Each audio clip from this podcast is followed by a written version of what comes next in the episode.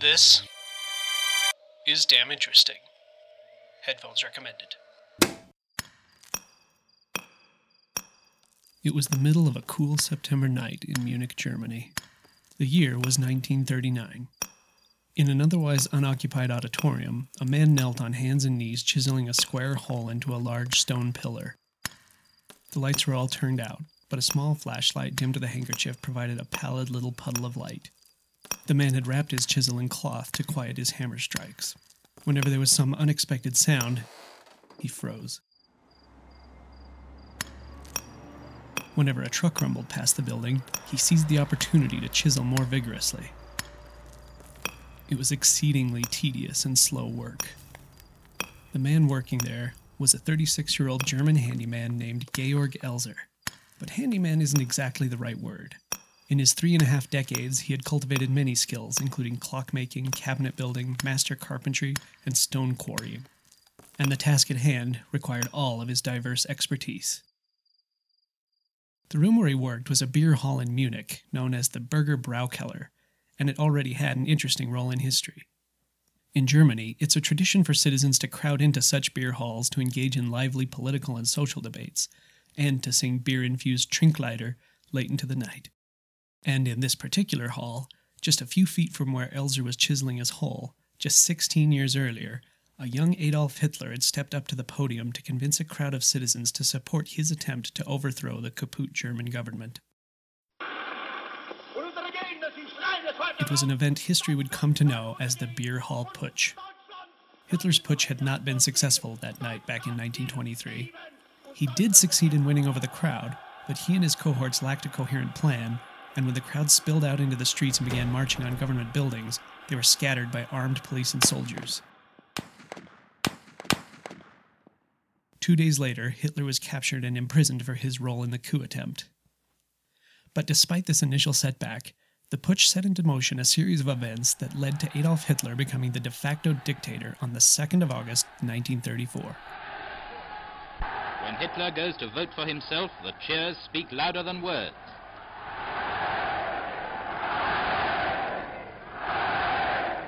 And with the Fuhrer, millions of Germans go to the poll, and everyone who votes receives a badge inscribed with the words freedom and bread.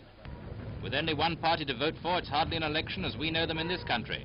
But all Germany seems to be anxious to show its solidarity behind the dictator and its approval of his policy. And then the votes are counted. And very soon it becomes obvious that even allowing for the special circumstance, it's a striking Nazi victory. So once more, the mystery man of European politics gets his own way in his own country. The citizenry enthusiastically renewed their support for the National Socialist German Workers' Party in subsequent elections. But election isn't exactly the right word. The ballots asked each voter whether he or she wished to choose the party of our leader, Adolf Hitler. There was one large, prominent circle in the center for voters to mark Ja, clearly indicating the correct vote. There was a much smaller circle banished to the corner for those who preferred to respond Nein. When the votes were tallied, the Ja's had it.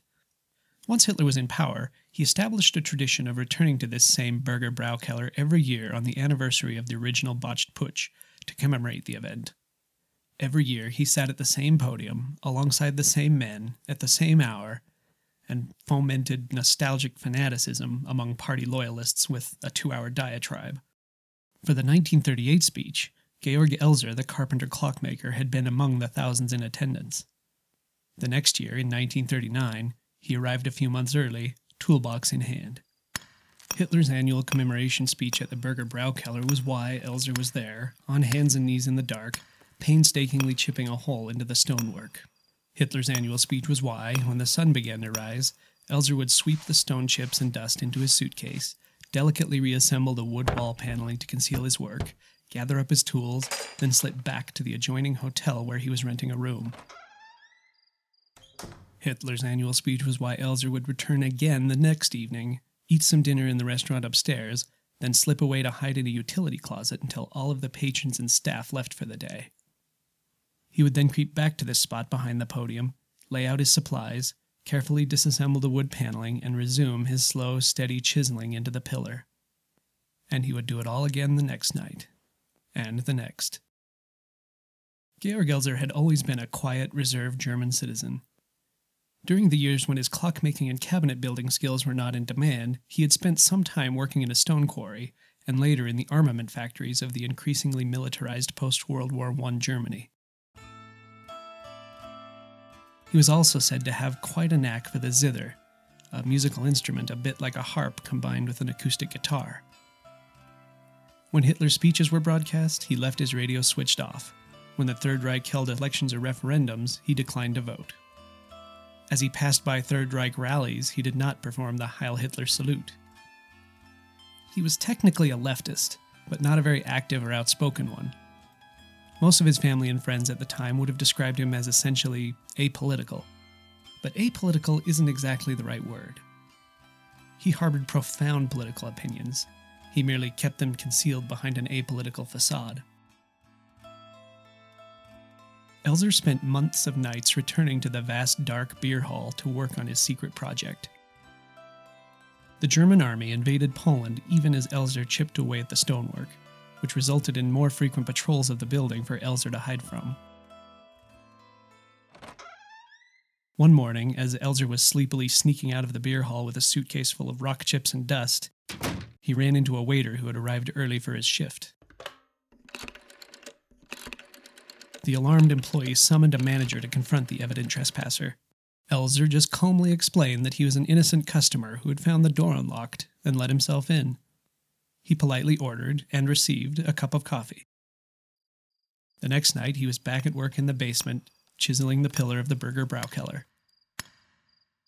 In early November, as Elser's back was becoming so weary from stooping that he could barely stand up straight, the cavity finally reached the precise necessary specifications 80 centimeters by 80 centimeters. It was deep enough that a crouching man could almost squeeze inside. Tomorrow, he would insert the box. It was the weekend, so the beer hall was occupied by dancing locals late into the evening, but Elser was patient.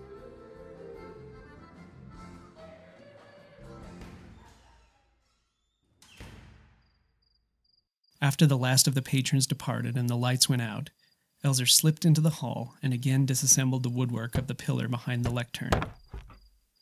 The box contained the invention that had been occupying most of Elser's recent daylight hours.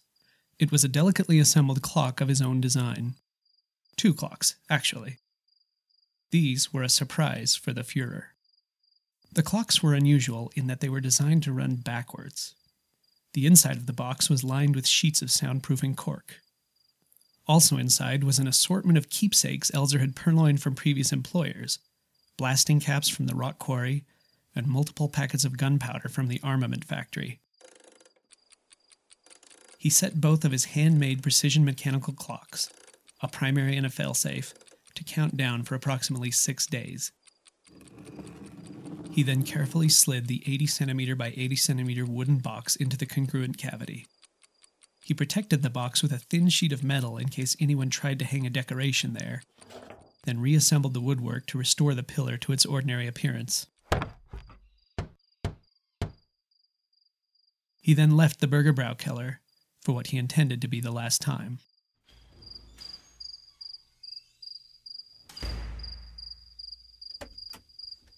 He drove three hours to Stuttgart to stay at his sister's house so he would be closer to his planned escape route.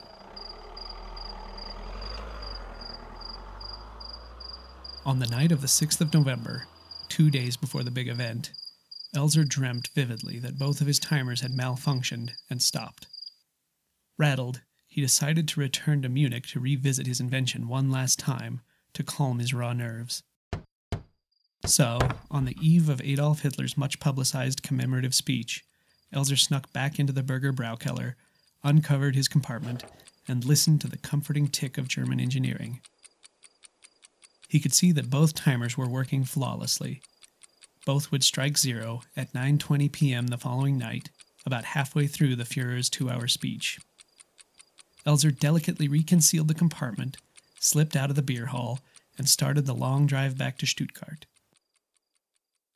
Tomorrow, he would slip across the Swiss German border. The moment was almost at hand. Georg Elser was beside himself with anxiety. Some months earlier, he had pre scouted a stretch of border that was neither fenced nor patrolled by border guards. This is where he would make his escape, well before either of the hidden timers struck zero. Unfortunately, Elser's prior border exploration had occurred before Germany had invaded Poland. As a nation officially in conflict, German border vigilance had been stepped up considerably. Even as Elser hastened toward his escape, within sight of Switzerland, he was spotted by guards. He was escorted to a guard station where a live broadcast of Hitler's ongoing speech was playing on the radio. The guards ordered the cagey German to turn out his pockets, revealing a curious array of possessions a postcard from the historic beer hall known as Burger Braukeller, a pair of wire cutters, and numerous notes and sketches pertaining to some kind of complex apparatus. The border guards turned the eccentric fellow over to the local Gestapo office for further questioning.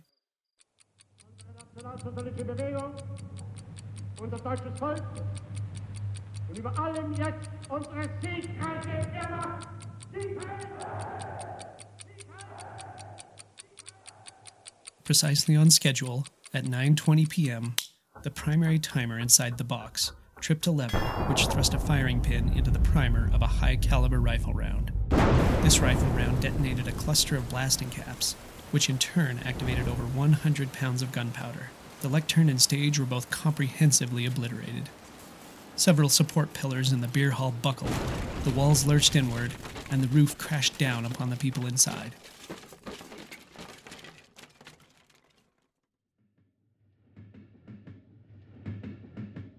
The Fuhrer was uninjured by the blast. Uninjured isn't exactly the right word. He was, in fact, unaware that the explosion had even occurred. He was sitting rather comfortably on a train bound for Berlin. All flights had been delayed due to heavy fog, so this year, for the first time, the Fuhrer had deviated from his traditional schedule. He had started his speech 30 minutes early and shortened it to just one hour rather than the traditional two. This afforded him the time to return home via train.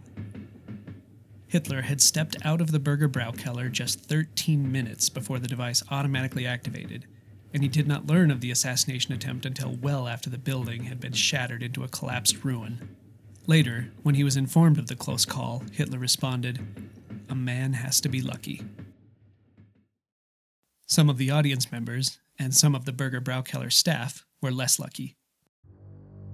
Many stragglers had lingered in the beer hall, and seven were killed outright when Elser's bomb exploded.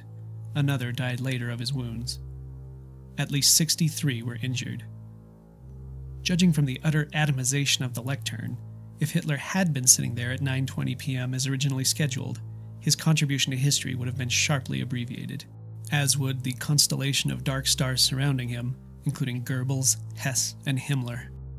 Georg Elser was also a less lucky man.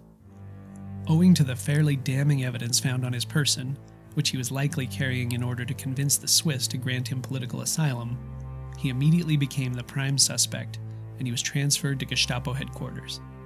Investigators at the bomb site found brass plates in the wreckage which were stamped with patent numbers belonging to one of Elser's former clock shop employers.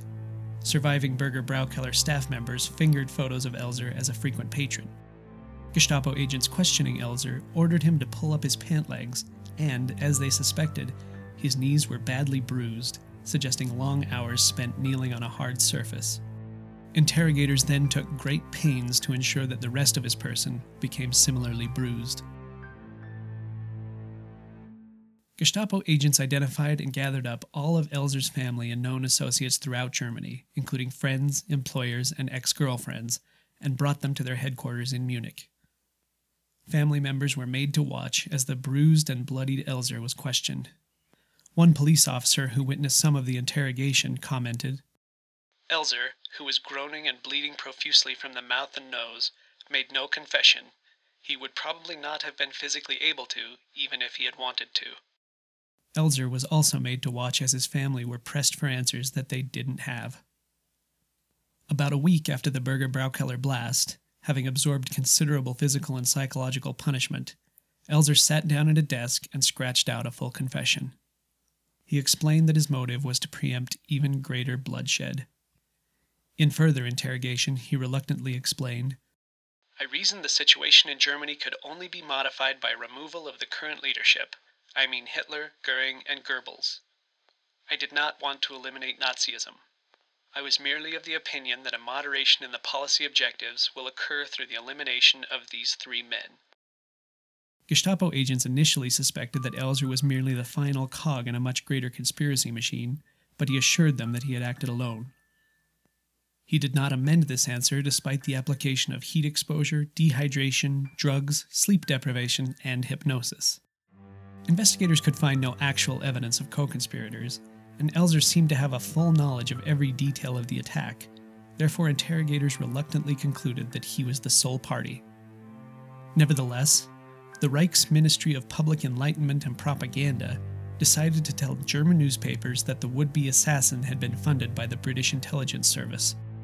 The interrogators also questioned Elser about his explosive invention, which reportedly made him much more cheerful. Cheerful isn't exactly the right word, but it brightened his mood as much as circumstances would allow. He described the mechanism with pride and enthusiasm and drew up several detailed schematics of the intricate time bomb. The Gestapo would later include these designs in their training manuals as an example of an excellent improvised explosive. Said one of his interrogators of the device I've never seen such an ingeniously constructed infernal machine. The man was a genius.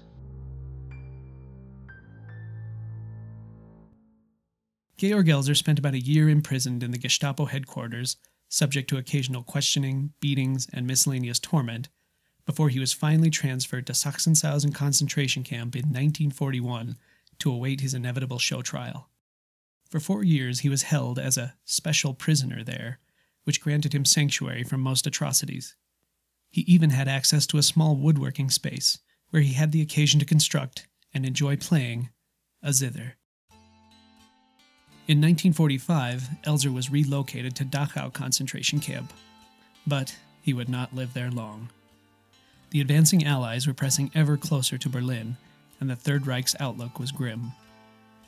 On the 5th of April 1945, the commandant of the Dachau concentration camp received an order regarding Eller, which was Georg Elser's code name at the camp, sent from the highest tiers of Nazi leadership. It read, in part, the occasion of one of the next terror attacks on Munich, or, as the case may be, the neighborhood of Dachau, it shall be pretended that Eller suffered fatal injuries. I request you, therefore, when such an occasion arises, to liquidate Eller as discreetly as possible.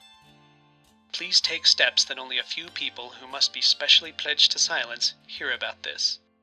The unusual delicacy of Elser's execution order was curious, considering that he had already been largely forgotten by the understandably distracted German public and in light of the millions of people who had already been exterminated in Nazi concentration camps. This special attention has since precipitated a handful of spurious conspiracy theories, such as the hypothesis that Elser was actually an SS agent all along, and that the Burger Braukeller attack had been staged as a way to rally support behind Hitler. But that suggestion is supported about as well as a competing hypothesis that Georg Elser was every time traveler ever. Just four weeks before the end of the war in Europe, on the 9th of April 1945, the commandant of the Dachau concentration camp had occasion to follow through on his kill order.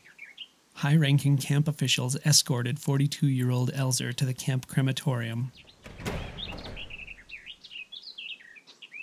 They shot him without ceremony. The onlooking Nazi officers dutifully burned the remains. Three weeks later, Elser's original assassination target, Adolf Hitler, also absorbed a single fatal bullet. His self inflicted. The onlooking Nazi officers dutifully burned the remains. Georg Elser's story was largely unknown until Hellmut G. Haasis published a well researched biography of Elser in 1999. In Germany today, he is widely admired as a true hero. The country is peppered with plaques, statues, and other monuments honoring Elser, including a 56 foot tall steel monument which stands in Berlin. There are streets and schools named after the man, and a commemorative postage stamp bearing his photograph. There are even several community social halls named in Elser's honor, which has a certain morbid irony. The Burger Braukeller was never rebuilt after the blast, but today, where the building once stood, at the very spot where Elser installed his clandestine bomb cubby in 1939, there's a memorial placard embedded in the pavement. It reads At this point in the former Burger Braukeller, Johann Georg Elser tried on the 8th of November 1939 to assassinate Adolf Hitler. He wanted the terror regime of the National Socialists put to an end. The plan failed. Johann Georg Elser was, after five and a half years on the 9th of April 1945, murdered in the Dachau concentration camp. Something with a clock in it might have made a nice monument there. So, although he's regarded as a true hero in Germany today, maybe hero isn't exactly the right word.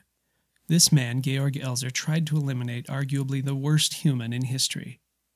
But he failed, and his indiscriminate time bomb instead killed eight bystanders and injured scores more. And it could have killed hundreds of onlookers if it had detonated as intended in the middle of Hitler's address. It is impossible to know if Elser was informed by some kind of inhuman intuition or whether it was just serendipitous insanity, a stopped clock's inevitable but infrequent accuracy. In any case, we emphatically discourage the use of unilateral violence to effect political change, even while we wish Georg Elser had succeeded. Let's go bombing. Oh, let's go bombing. Like United Nations airmen do. In the night when peaceful citizens are sleeping. Far from any AA gunfire we are keeping. Let's go shelling where they're dwelling. Let's shell churches, women, children too. Let us go to it, let's do it, let's bomb neutrals too. Let's go bombing, it's becoming quite the thing to do. This episode was entitled The Clockmaker. It was written and produced by me, Alan Bellows. The music you're hearing is genuine Nazi propaganda swing music recorded by Charlie and his orchestra before and during World War II. Swing music was not approved of by the Third Reich, but they made an exception when it was used as a vehicle for propaganda. The result is a weird combination of hate speech couched in big band dance tunes. You can find a link to more by visiting damninteresting.com and searching for The Clockmaker. Let's go shelling where they're dwelling. Let's shell churches, women, children too. Let us go to it, oh, let's do it. Let's neutrals too. Let's go bombing, it's becoming quite the thing to do. The zither music used in today's episode was furnished by Etienne Delaveau. For a link to more of his music, find the Clockmaker article on damninteresting.com and look at the related link section. If you have the time and the wherewithal, we would be absolutely tickled if you would rate this podcast on your podcast service of choice, whether it be iTunes, Stitcher, or other. Also, if you want more damn interesting audio content such as this, go to damninteresting.com and click audio at the top of the page to get to our SoundCloud, audiobook, and or podcast.